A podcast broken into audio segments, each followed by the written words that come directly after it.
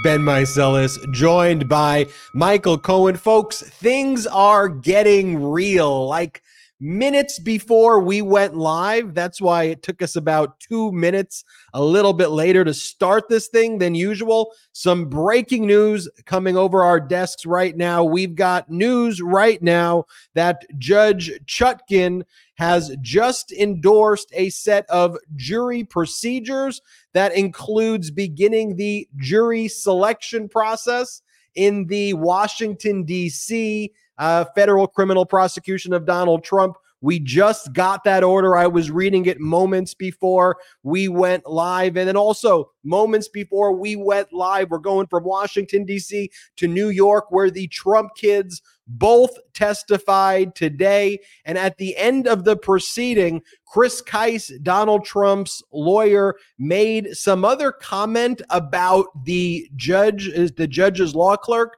Judge Engoron's law clerk. This just happened, and Engoron snapped. He smacked the table and said, Do not refer to my staff ever again.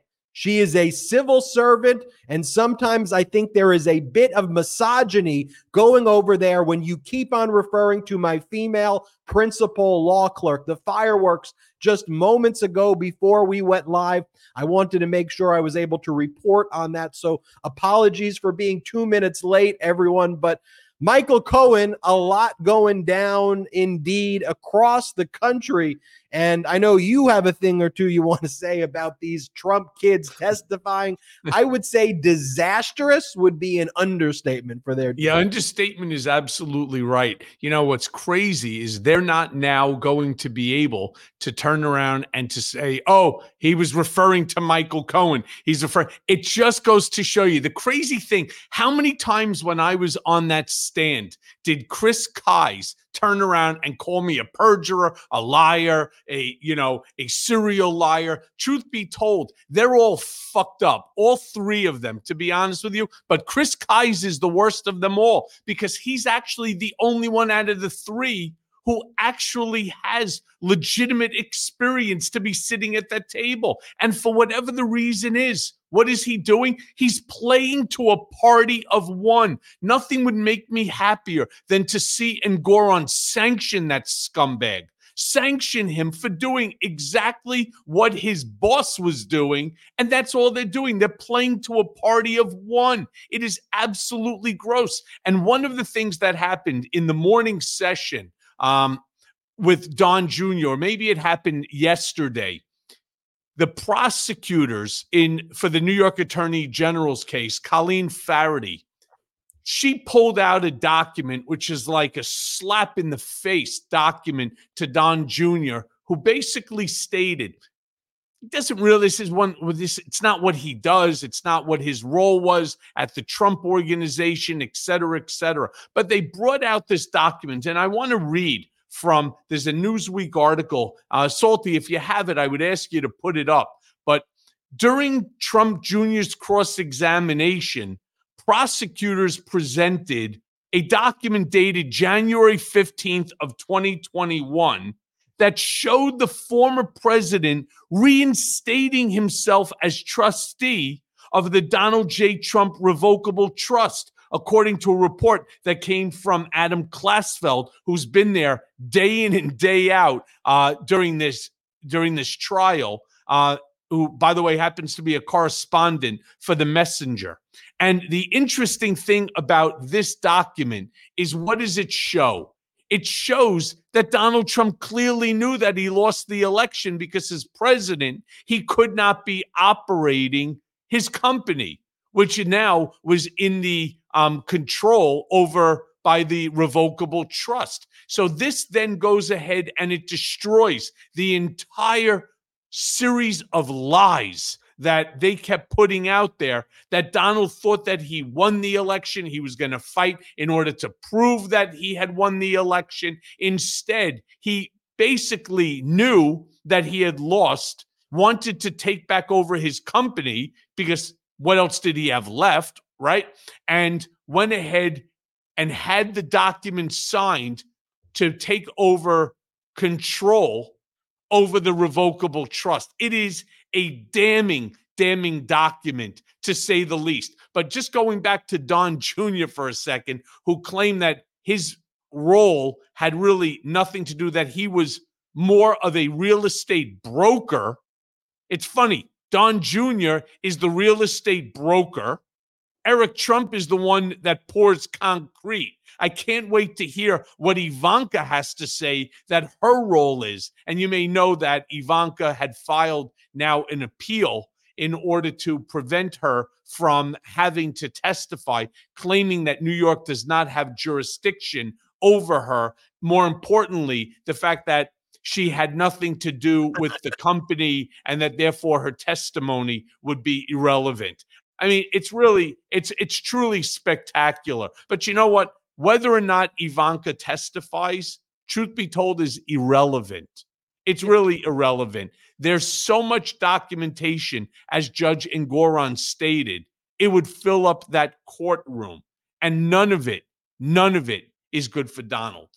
Well, Ivanka trying to dodge her testimony and beg the Court of Appeals for help, the appellate division, sounds exactly what like someone who's innocent and feels that there's no liability would do. I mean, look, if she's someone who wants to be helpful, like they are the ones who project the image in their propaganda that they are brilliant, that they are the smartest people in the room, that they know everything. And so when they create those expectations and then they are called to provide very basic testimony about the operations and they refuse to do it, that's where I say what I despise is not just arbitrarily the Trumps or this or that.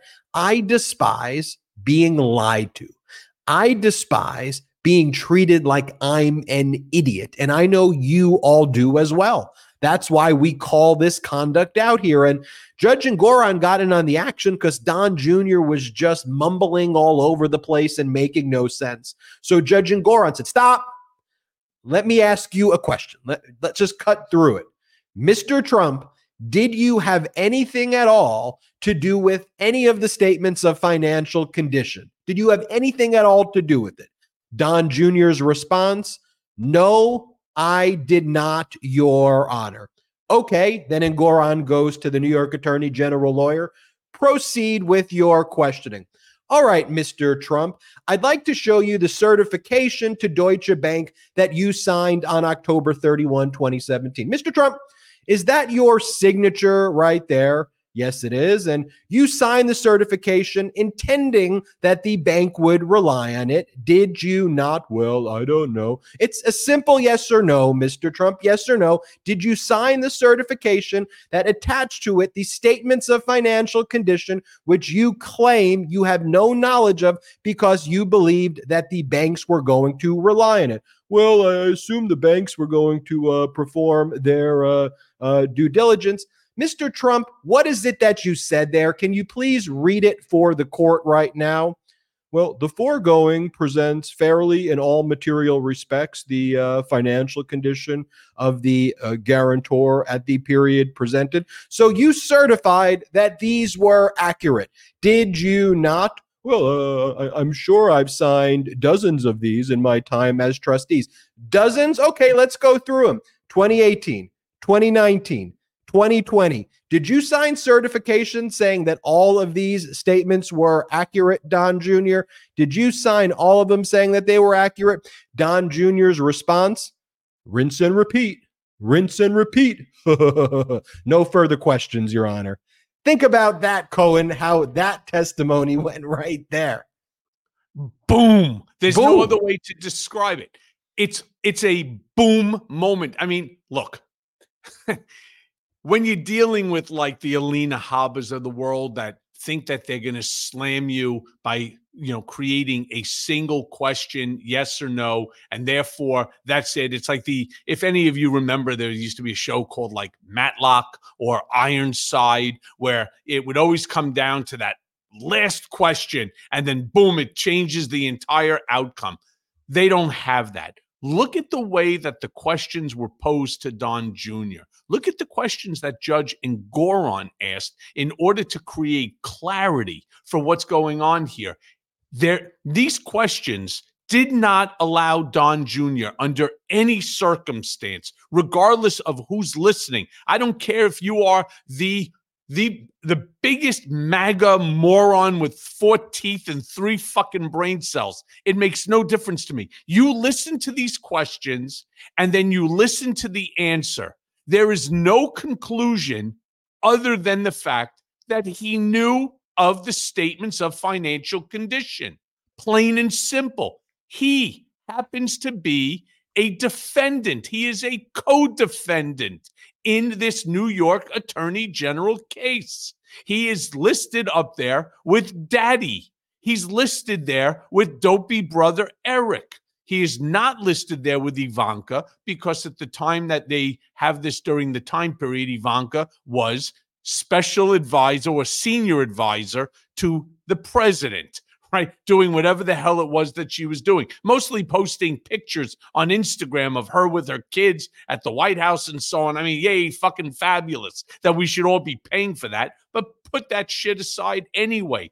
There are a slew of people who are named as co defendants, including Don Jr. and Eric. Now, it's so, it's comical comical that they held titles of executive vice presidents, both Don, Ivanka, and Eric had the same, you know, all three of them had the same title for development. That's what they were. They were the in charge of developments, yet one of them has no idea technically what he was doing. The other one, he's a he was a broker, you know, and he does have a broker's license that I happen to know, uh, but that's not that wasn't his job. They did that for whatever the hell the reasons were, and then the other brother who actually also has his broker's license um, here in New York. But more importantly, he he pours concrete.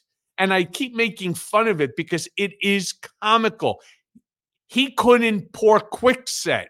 He's an idiot. This is not what he did for the company. And the fact that these are things that you can say to a court, and you don't have, for example, the prosecutors jumping up the way Chris Kisen, Cliff Robert, and and um and Alina Habba, you know, screaming at the witness, which I was a little disappointed that Engoron gave them a lot of latitude to do that. I don't see anybody jumping up screaming, "You're a serial liar! You're a liar! You, you know, you, you know, we should bring a perjury charge." I do hope to God that they do. I do hope that they finally, finally bring a perjury charge. These two are sitting in the witness stand under the penalties of perjury because they took the same oath that I did to take to tell the truth, the whole truth, and nothing but the truth. And what did they do? The same thing that dirtbag daddy did, and that was lie to the judge immediately. It didn't take Donald more than a minute before which he lied to the judge. And it didn't take these two too much time either before they lied to the judge. There should be perjury charges brought immediately on all three of them plain and simple. You want to turn around and start playing, you know, the the victim, play the victim. What they are, not victims, they're fucking liars. Michael Cohen, what do you make of the fact that Donald Trump decided he was going to show up for your testimony, but when it came to being there for his kids to testify, nowhere to be seen?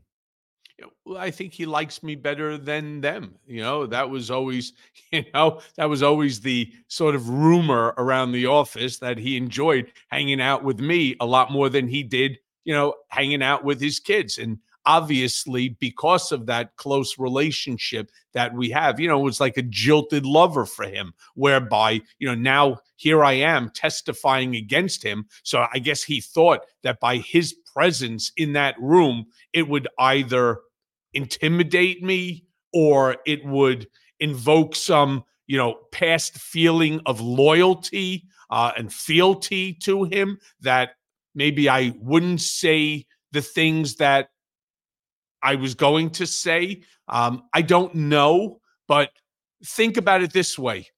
If it was your kid that was on the witness stand and you're talking about a case that could potentially destroy your company. It's already going to be shut down. The question, of course, again becomes how much money is the attorney general going to ask for? How much is Judge Engoron going to award as it relates to disgorgement based upon the actions of the Trump, the kids, the Trump organization?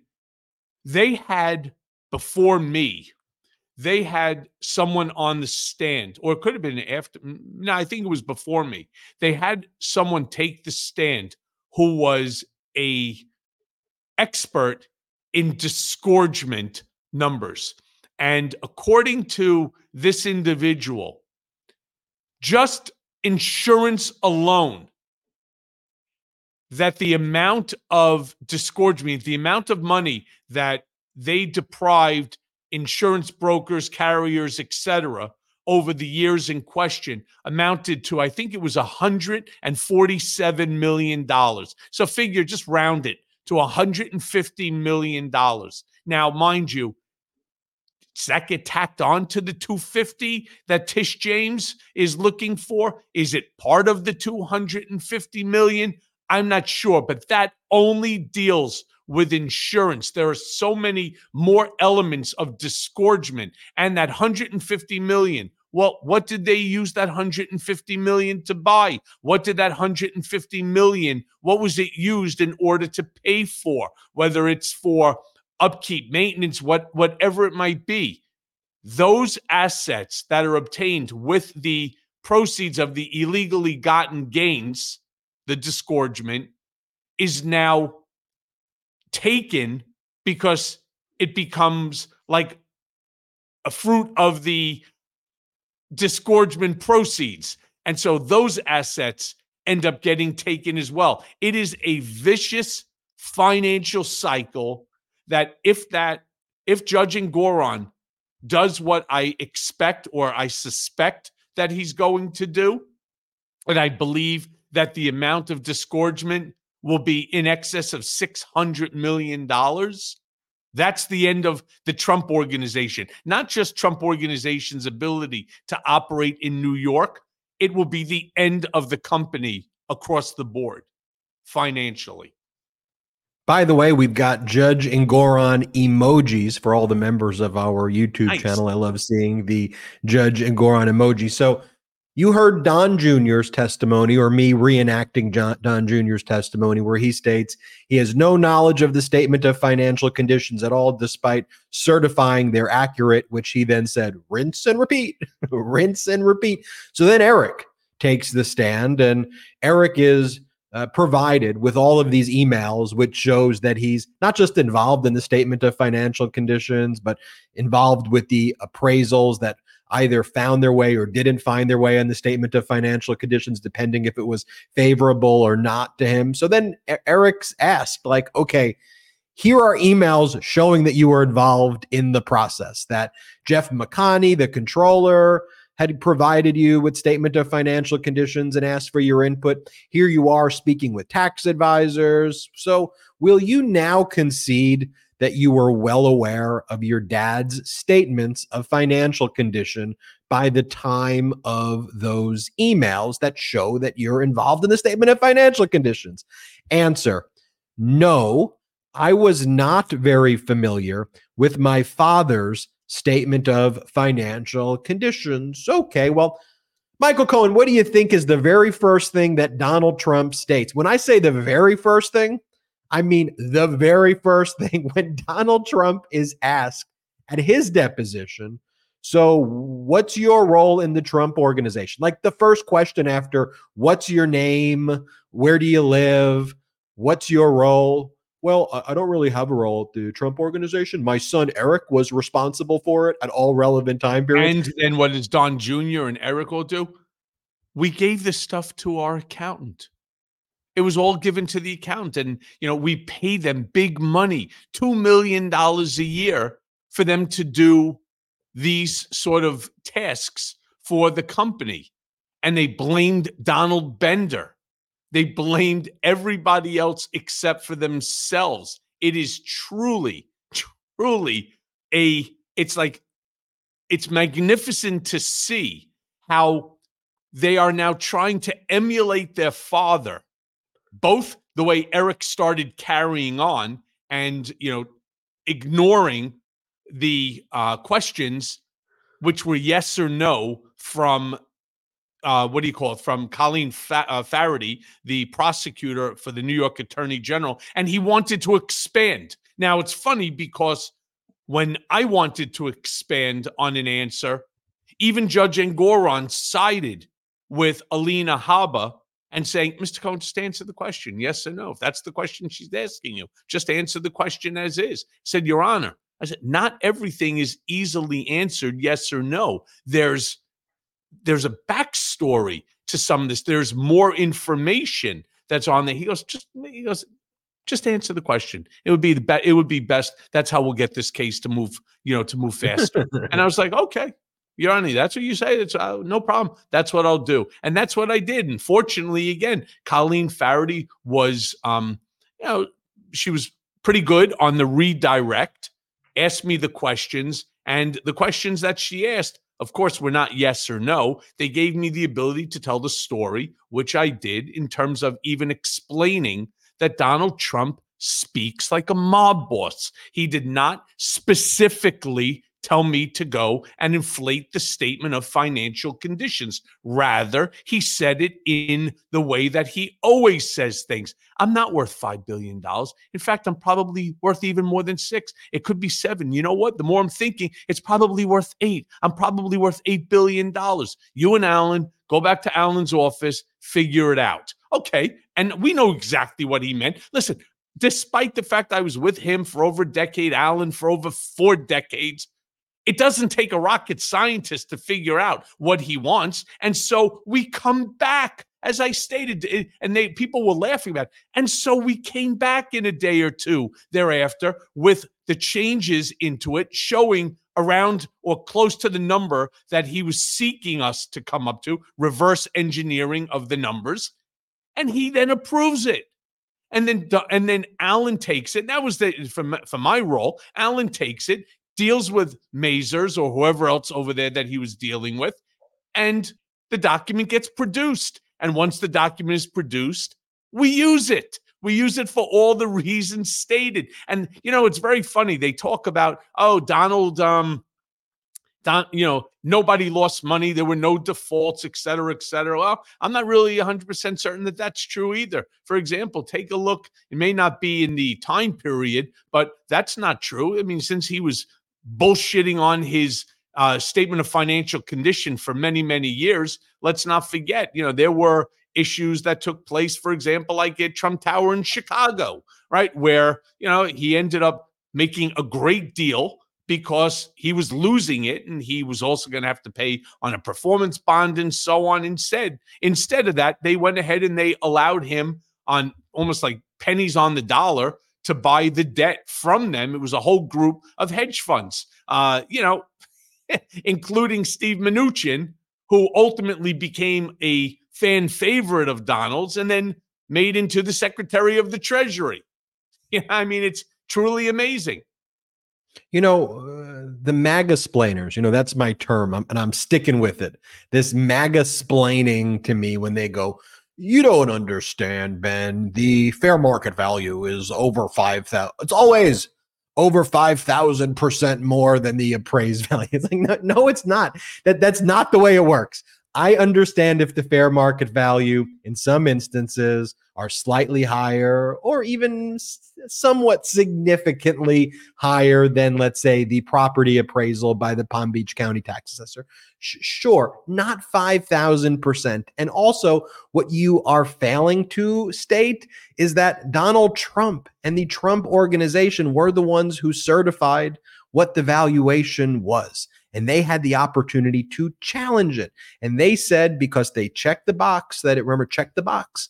They checked a box that said commercial. And based on all of these historical easements that were placed on the property, like Mar a Lago, that is, and they got a lot of tax benefits from that. That is why the valuation that Trump argued for was under $27 million. So enough with the MAGA splaining. Also, if you are the leader of a powerful international corporation. Okay, if, if that's if that's the Halloween costume that Eric and Don Jr. want to dress up as, Fortune 500 people, and they care so much what Forbes magazine says. Okay, I'm, I'm following you here. So they're the leader of a powerful multinational organization, which, by the way, Trump organization is it? I don't know. Don't you think they should know some basic stuff?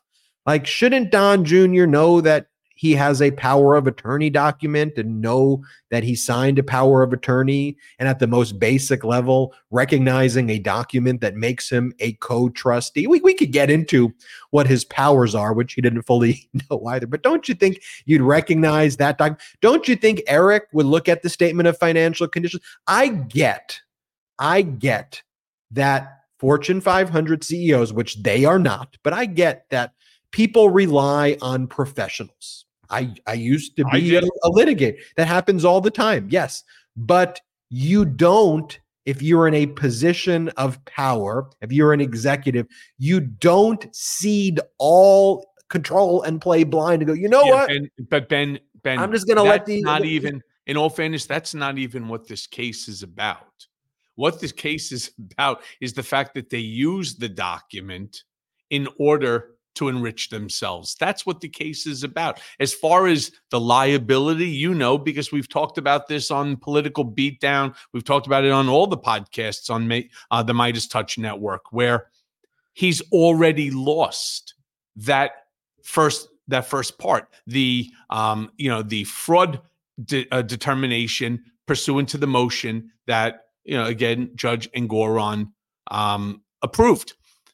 That part is over. This is now merely, once again, for Donald, it is a trial for damages, plain and simple. And the biggest problem with the Don, with Don Jr., with Eric, and so on, and even Alan Weisselberg in the way that they're testifying, let me tell you how it, how this thing panned it out. And it's easy for me to say because I've seen it happen before. Let's not forget there was the Attorney General case, uh, the one with uh, Trump Soho, and there was also the other case uh, which which dealt with uh, Trump University. So here's what happens: the brain trust. And I'm talking about the lawyers, the Chris Kyes, the Alina Habbas, and the um, and the Cliff Robert along with Alan Garten, who's general counsel, and maybe one or two other individuals. They're all sitting down at a table with Don Jr. and Eric. And they're coming up with, of course, questions that they're going to ask and how to stay on message. They need to answer the questions. And everybody starts throwing their two cents in. The problem is that you have Alina Habba, who, for whatever the reason might be, uh, thinks that she is the new fixer, that she's the new protector of Donald Trump. And she'll do and say anything in order to give the appearance that she's protecting him. In fact, every time she opens her mouth, she puts him behind the eight ball because it's a jury. I'm sorry, it's not a jury trial. She fucked that up already.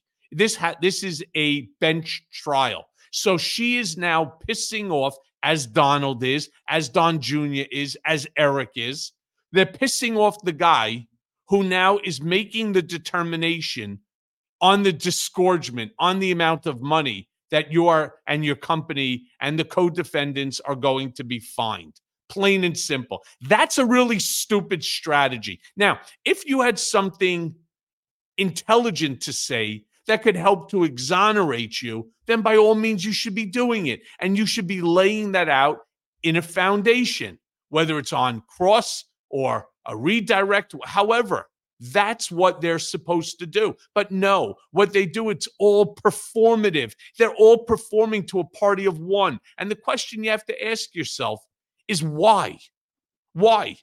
And I think the answer is because they already know what the outcome is going to be. They already know that they don't have the assets in order to cover the disgorgement, whether it's a baseline of 250 or it hits the numbers that I keep saying in excess of 600 million. That, that's probably what's going on here. And so their feeling is all right, look, the only thing that we can do is as soon as we get the negative decision, we'll just appeal it and we'll delay, delay, delay as much as we can. And hopefully that Trump ends up pulling off a victory in 2024.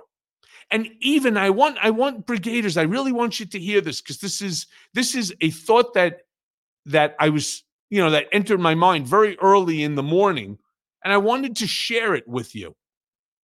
So just imagine for a second he gets whacked with a $600 million number.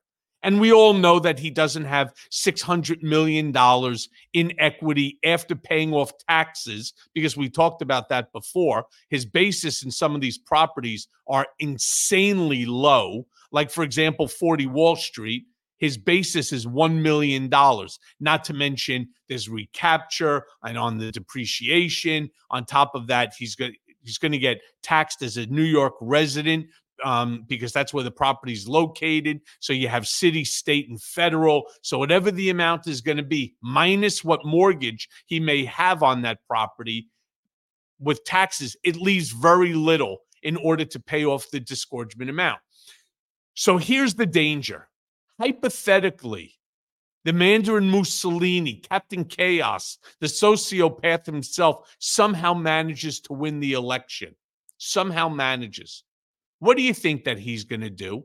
Well, we already know what he said he's going to do. He's going to rewrite the Constitution. And by rewriting the Constitution, he's going to strip the judiciary and the legislative branches of government of their power as you know, created by the tripartite system of our founding fathers. And he's going to confer all power to the executive branch, which of course is him and him alone as the chief executive in essence, he's making himself a king.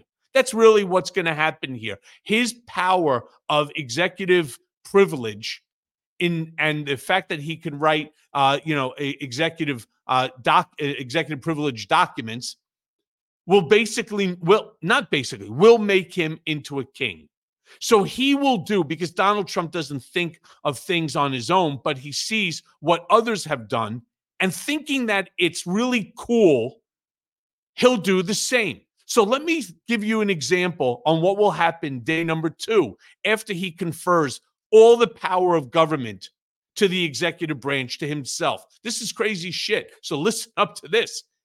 He's going to call in people like Elon Musk, Jeff Bezos, Warren Buffett, Mark Zuckerberg, Bill Gates, the Walt family. Um, can call in all the top 100 billionaires in this country, the mega billionaires. And he'll say to people like Elon Musk, and I hope Elon, somebody maybe on this, you know, who's watching today out of the 20,000 people or wherever that's that are watching right now and the hundreds and five, 600,000 people that will ultimately, hopefully one person knows Elon and that they can get this message to him. He will ask you, how much money are you worth? And you'll come back and you'll say, well, according to the latest number, it's 300 billion. And Donald will laugh at him and say, no, you're worth 1 billion. And he'll get him to sign over $299 billion. And then everybody will say, Stop it, Michael. That's bullshit. Can't happen. You can't do that. Well, you can if you're the king. You can if all the power of government is conferred upon you. Well, you know what? If you, I think that you, then who did this? Mohammed bin Salman did it, and he did it to his own fucking relatives. So what do you think Donald Trump will end up doing? And he'll go down the line. Really, you don't want to do it? He'll have you jailed for what? He goes for stock manipulation, for fraud on America, for treason, whatever. The same bullshit that Mohammed bin Salman did to his relatives, to the other royals in Saudi Arabia. That's what he's going to do because he's not thinking out of the box. He thought it was cool that this guy hung them by their necks until such time as they signed over what he wanted. And Donald will be the richest man in the world legitimately overnight. So he's thinking to himself at this moment if he could win the election, it changes everything for him. He doesn't give a shit about his paltry 2 billion, 3 billion, 1 billion, whatever the number is, because he will be worth close to a trillion dollars, if not more. And mark my words, I know that sounds hyperbolic and it sounds really far fetched and so on. It's not. Not if you know Donald Trump, and if not, if you know the way he thinks. This is the way he thinks. And this is just the beginning of the chaos that he's going to create in this country. And while that may sound hyperbolic, that may sound like some of the craziest thing you ever heard, you should be aware that, and I'm sure you are, that Cohen knows exactly how that man thinks, exactly how the Mango Mussolini thinks.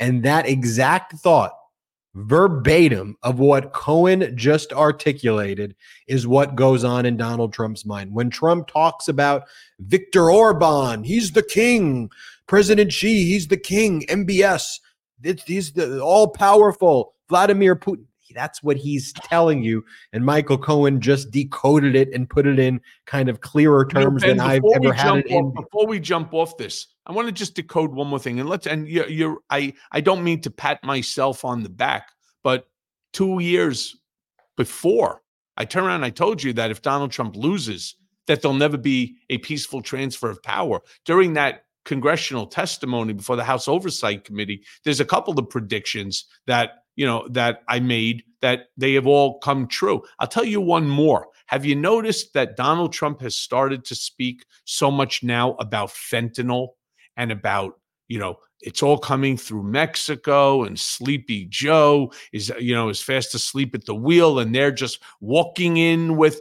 you know, with thousands of pounds worth of fentanyl and hundreds of thousands of our fellow beautiful Americans are all dying because of fentanyl overdoses. They don't even know what they're taking, yada, yada, yada. There's a reason why he's doing that too. And, you know, this shit comes to my mind at two, three o'clock in the morning when with my PTSD when I wake up. And I'm not joking when I say this. The reason he's doing it is, well, they are our border, you know, they they are our border country. And um, let's take an example of what country borders another country that they invaded and took over. Well, how about Russia and Ukraine with Crimea? What do you think Trump is going to do? That son of a bitch is going to turn around. He's going to start going on. I know this sounds crazy, but this is what goes on in his mind he's going to turn around and say the only way that we can stop the fentanyl and the other drugs from coming in, the cocaine and yada yada, is the only way is we need to invade Mexico. All right. True. That, that's what he's going to want to do. He will want to invade Mexico. Why? Well, because Putin did it. So Putin can do it with Crimea. Why should we not take over? Remember, he wanted to buy Greenland, right? Or take over Greenland, right? Here, why should he? What's Mexico going to do? And then if he decides that he wants to roll the tanks into Canada, what's Canada going to do? I mean, you know, here's a funny line that he used to say, you know, or that he heard and then he repeated. Our Salvation Army can kick their ass. So, what's Canada going to do? They're going to fight with the United States? You think England's going to come to their defense? I don't think so. And so, this is the way the guy thinks. He's going to start wanting to, you know, to annex our border neighbors because that way we don't even need to think about it. We take over. We don't even need at this point anymore to do what? To build the wall. They're now part of us. We control them. We own them. They're, you know, and it, don't worry now about immigration because they're going to get a dual citizenship. They're going to become Americans, blah, blah, blah, blah, blah. There's going to be every excuse in the world as to why what he's going to end up wanting to do and trying to effectuate. This is crazy. This is all crazy shit. Michael Cohen, we got to take our first ad break and we'll be right back. I want you to tell everyone, though, about Patreon because they've heard me pitch it before, but it's patreon.com slash political beatdown. I think it's more important because hmm. you're the one who's responding to the messages, you're in the chat. You're the one who's answering all the questions during the live Zoom meetings. For those who are on the fence here, why do you think that people should join this Patreon? Patreon.com slash political beatdown. Well, I thought we were going to a commercial break, but no problem. Uh, why? Sh- why sh- this is our little private community where we interact. we had an incredible, I think there was like 150 or 160 uh, of the members. Now, mind you, we've now surpassed 1,200 um, subscribers, which is fantastic. First of all, to start, it helps to support the show, which is, of course, extremely important. It helps to um, it helps to finance uh, the rest of the network as well, uh, which is extremely important because here through the MeidasTouch network, whether it's Political Beatdown, my Mea Culpa podcast. If you haven't subscribed on now the new RSS feed on uh, the MeidasTouch network, please do. Um, I have Harry Dunn dropping uh, tomorrow, which I think you'll really appreciate. But what it does is it gives the ability to provide you with information that's not innuendo. It's there's no spin onto it. It is factual. Now, it may be it may be hard on Trump or his kids and so on. That's true. But then again, it happens to also be accurate information. You know, we're not doing like what, for example, Fox News or or even sometimes some of the you know the the guests that come on uh, some of the other cable networks. There's no spin here. It is factually accurate. Look what we always do. We throw up the articles. We throw up the documents. You know, and I don't mean throw up and throw up. I mean we put up the we put up the documents to show you everything that we tell you, everything that we share with you is factually accurate and predicated upon documentary evidence. Ben and I, both uh, both lawyers, of course, he's still practicing. I'm disbarred, but we both have trial experience, and that's the way that you prove your case through documentary evidence, not through hearsay. And that's too much. We don't. I hate it when all of a sudden you're watching on some of these uh, these channels, these you know cable or even uh, network where they're like, well, you know, in my opinion, I'm not interested in your opinion. Fuck you and your opinion. Keep it. Facts and nothing but the facts. So if you so join. So please, you know, join uh, our Patreon account, patreon.com slash political beatdown.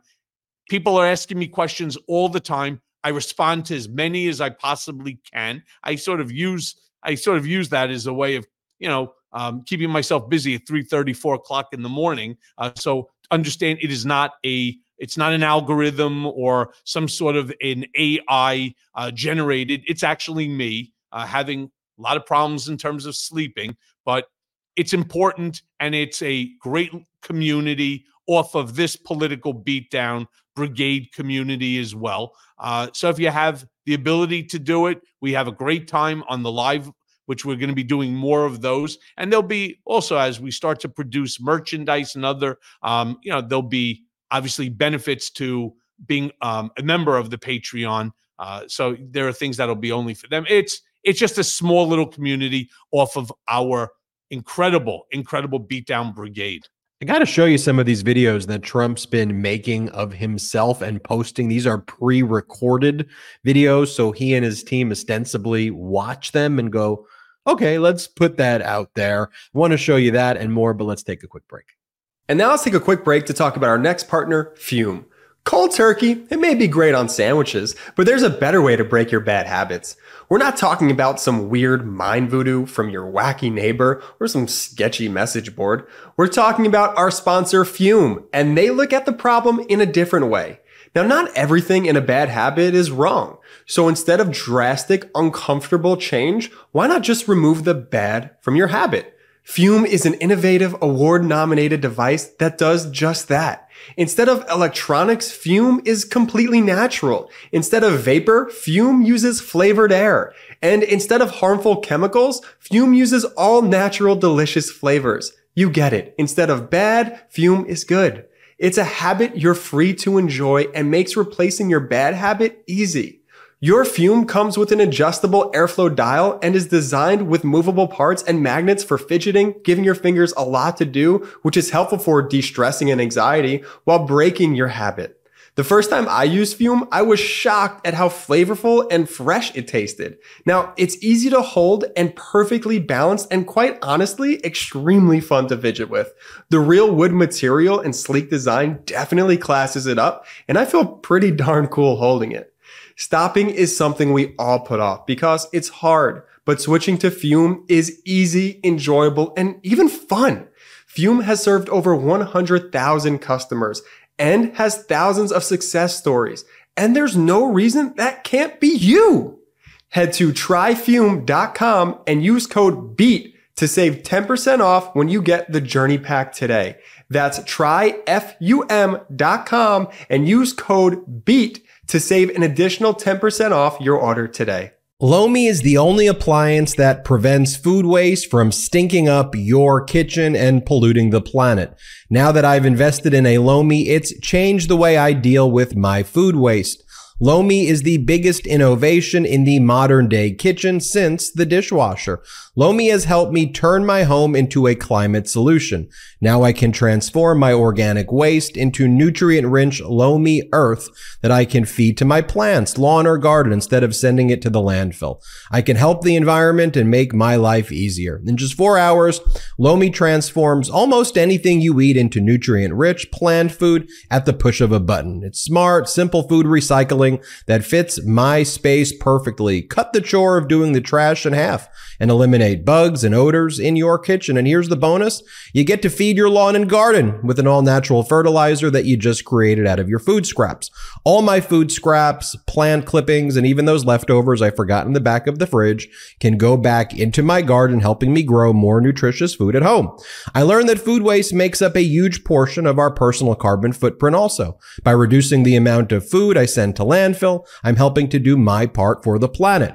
Whether you want to start making a positive environmental impact or just grow a beautiful garden, Lomi is perfect for you. Head to lomi.com slash beat and use the promo code beat to get $50 off your Lomi. That's $50 off when you head to L-O-M-I.com slash beat. B-E-A-T and use promo code BEAT at checkout. Thank you, Lomi, for sponsoring this episode. We are back. We are beat down. It's great to be Oh. here. Michael Cohen. I normally have cut to the commercial break sooner and special shout out to all of our pro democracy sponsors, but you giving us that insight into what Donald Trump is thinking right now. And while some of the stuff you were saying, I was, you know, it's easy to be like, no, that's just completely how that is how he thinks. You know exactly how he thinks. So I appreciate you sharing that with us. And this is how he thinks. These are videos that I'm about to show you, not from speeches where he uh, blames the lights or he's doing something extemporaneous, even though he's supposed to be reading a speech. These are videos he pre records and then says, you know what? I'm going to post that on my social media. So let me just show you a few, Cohen, and then I'll get your reaction to kind of all of them. Here, Donald Trump says, and he, he posted two of these. I won't show you both because they're basically the same one. He goes, This is your chance to take a stand against the tyrants that support MAGA. So he's talking, he means to say something, but he calls MAGA tyrants. Here, play this clip. This is your chance to take a stand against tyrants that support the one and only movement that can save our country and make America great again.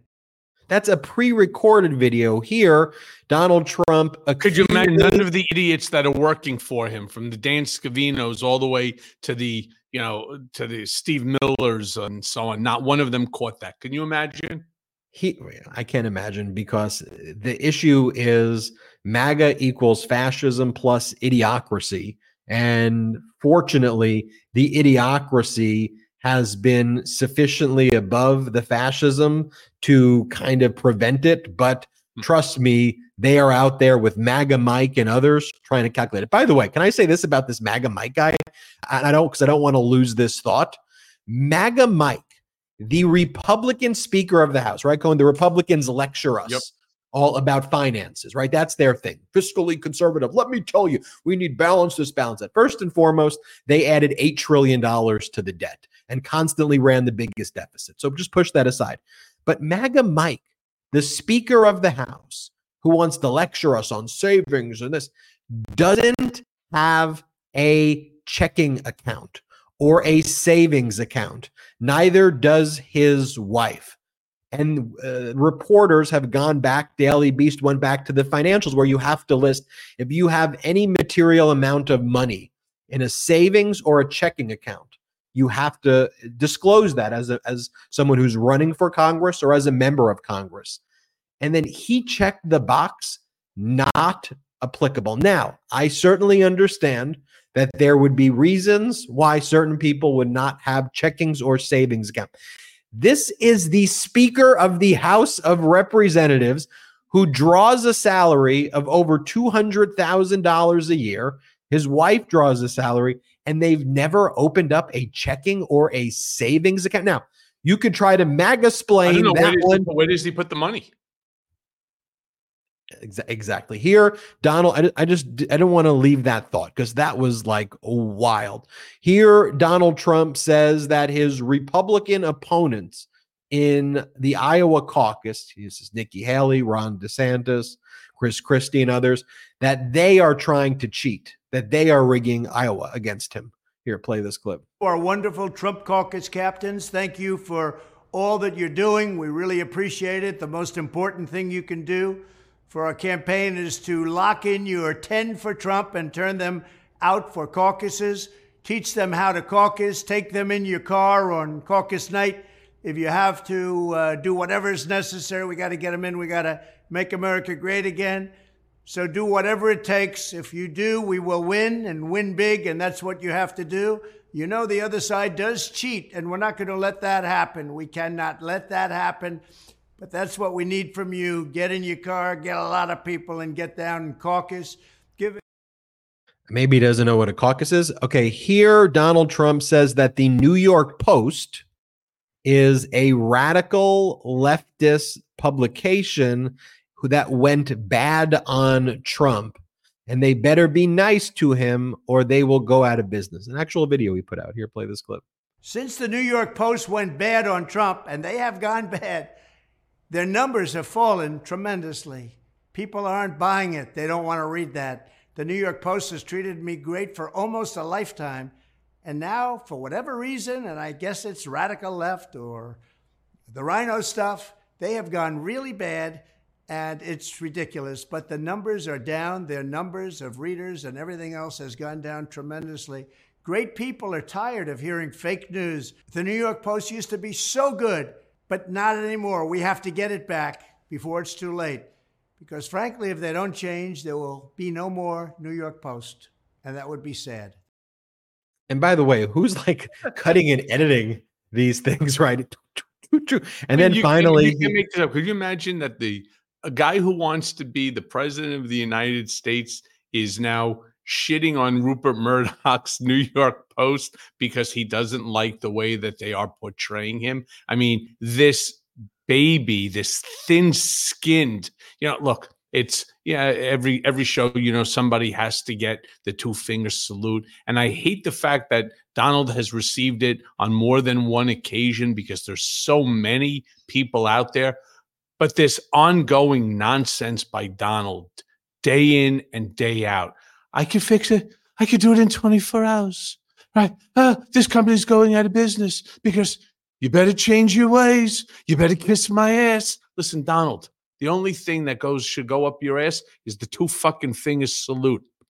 All right. Fuck you. Enough is enough already. All right. You are truly the greatest threat to American democracy and the future of this country. I mean, just fuck off, fuck off, and fuck off. It's just, there's no other way to describe this. I've, like so many of the brigaders, and if you agree with me, hit the blue heart, all right? Because enough, enough. You can't fix the issue with Russia and Ukraine in 24 hours. You can't fix the immigration. You can't fix fentanyl. Everything in he could fix the Israel uh, Hamas, uh, you know, issue. Everything in 24 hours that this guy can do. Fucking funny because in four years he accomplished shit.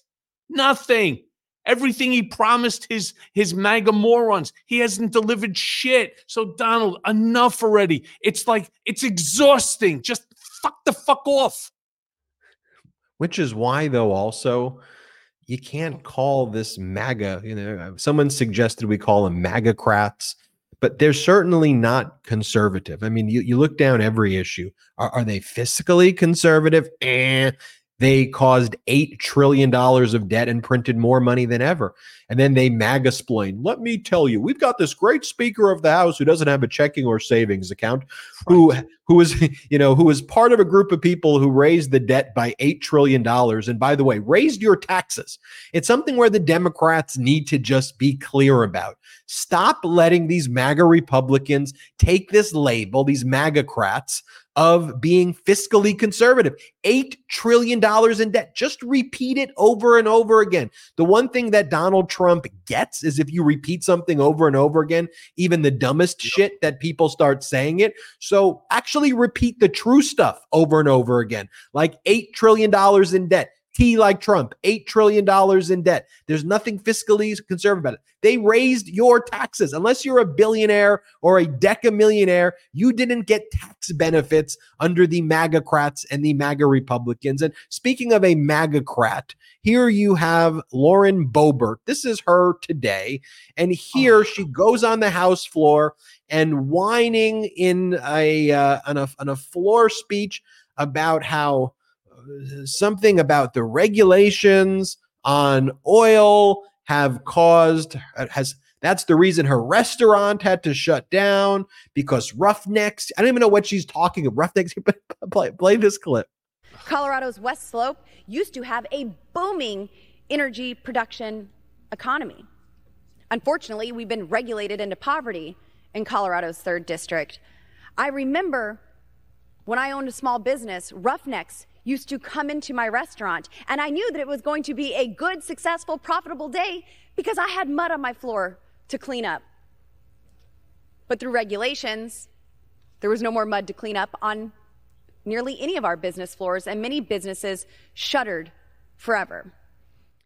I mean, the stupidest thing in the world. I mean, what is she even talking about? But she voted against the infrastructure projects in her district and then tries to claim credit for it. She votes against her district and then frolics to watch Beetlejuice in Denver and starts fiddling a, a, Democratic boyfriend in a public place while while blowing vape smoke on people.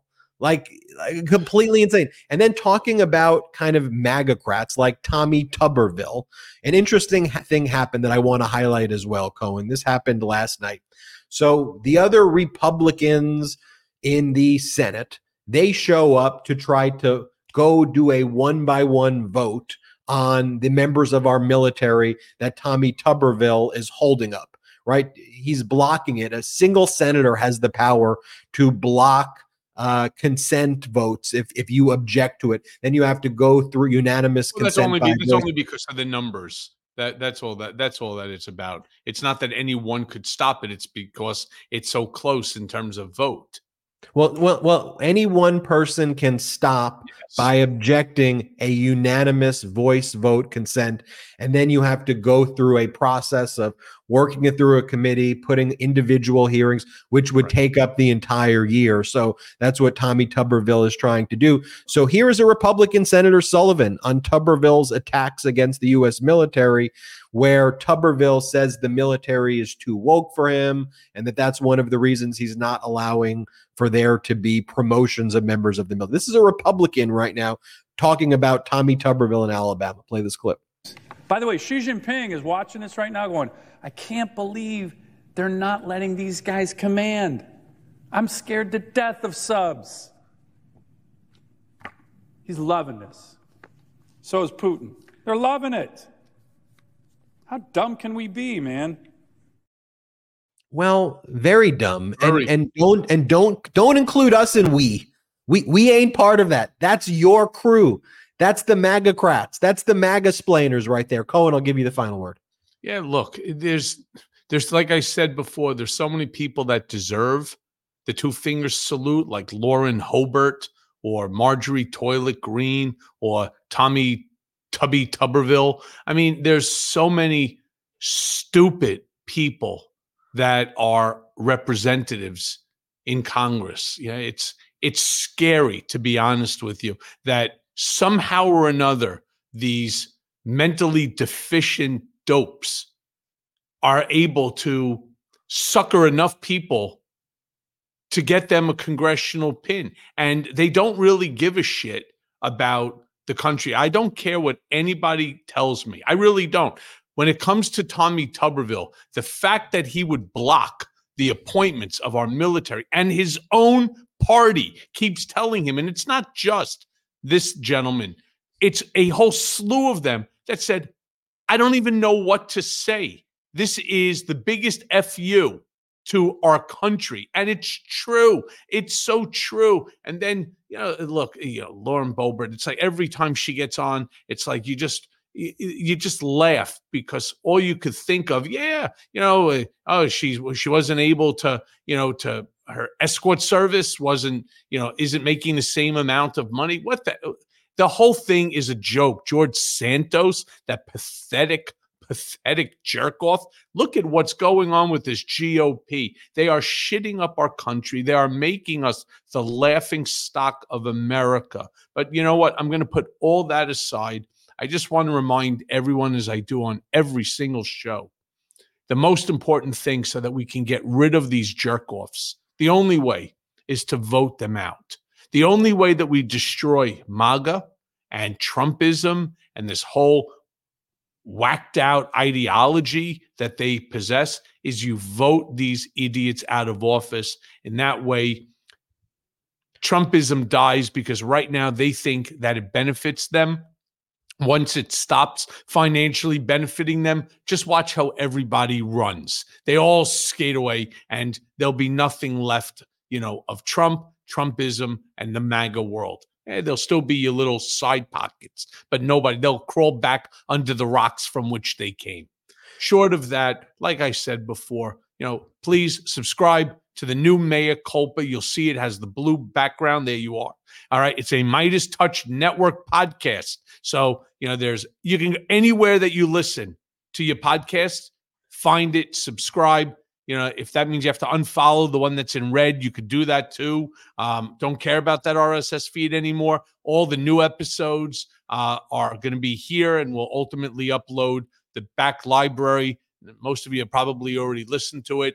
On top of that, like I said, here at Political Beatdown, no nonsense, no lies, no innuendo, just facts. And that's what we all need Make sure that you get out there. Make sure that you are registered to vote. I say it every single time. Make sure that you, uh, anybody that lives in your house over the age of 18, registered to vote. Your neighbors, your friends, your family, your coworkers. I don't care if it's, you know, the guy down the street. Just ask them.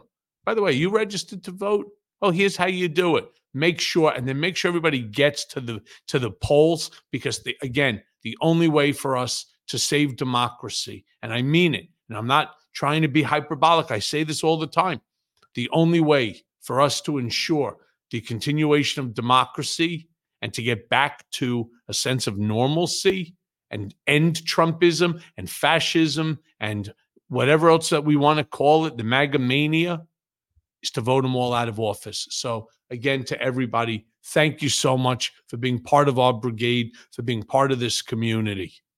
We've got the Brother podcast coming up in just a few hours, 8 Eastern, 5 Pacific. We will see you then. It's easy to subscribe to the new Mea Culpa RSS feed. Just remember no more red. We are for blue now. Blue. blue mea culpa from red to blue, an easy switch, just like many states in our country, and just like the hmm. House of Representatives in 2024 from red to blue. We've got a new video that just dropped on the MeidasTouch feed where I talk about what's going on in Virginia with the big November 7th vote and what you can do to help out in Virginia. When this video ends, you can check that out as well. It's on the main MeidasTouch feed. And uh, Cohen and I are going right now to record the after show at patreon.com slash political beatdown. So if you want to join uh, the Patreon after show, now is the time to do that. Patreon.com slash political beatdown. Check out the videos on the MeidasTouch feed, especially the new one that just dropped, Virginia on November 7th. Very, very, very important stuff. We'll see you next time on Political Beatdown. Shout out to the Meidas Mighty.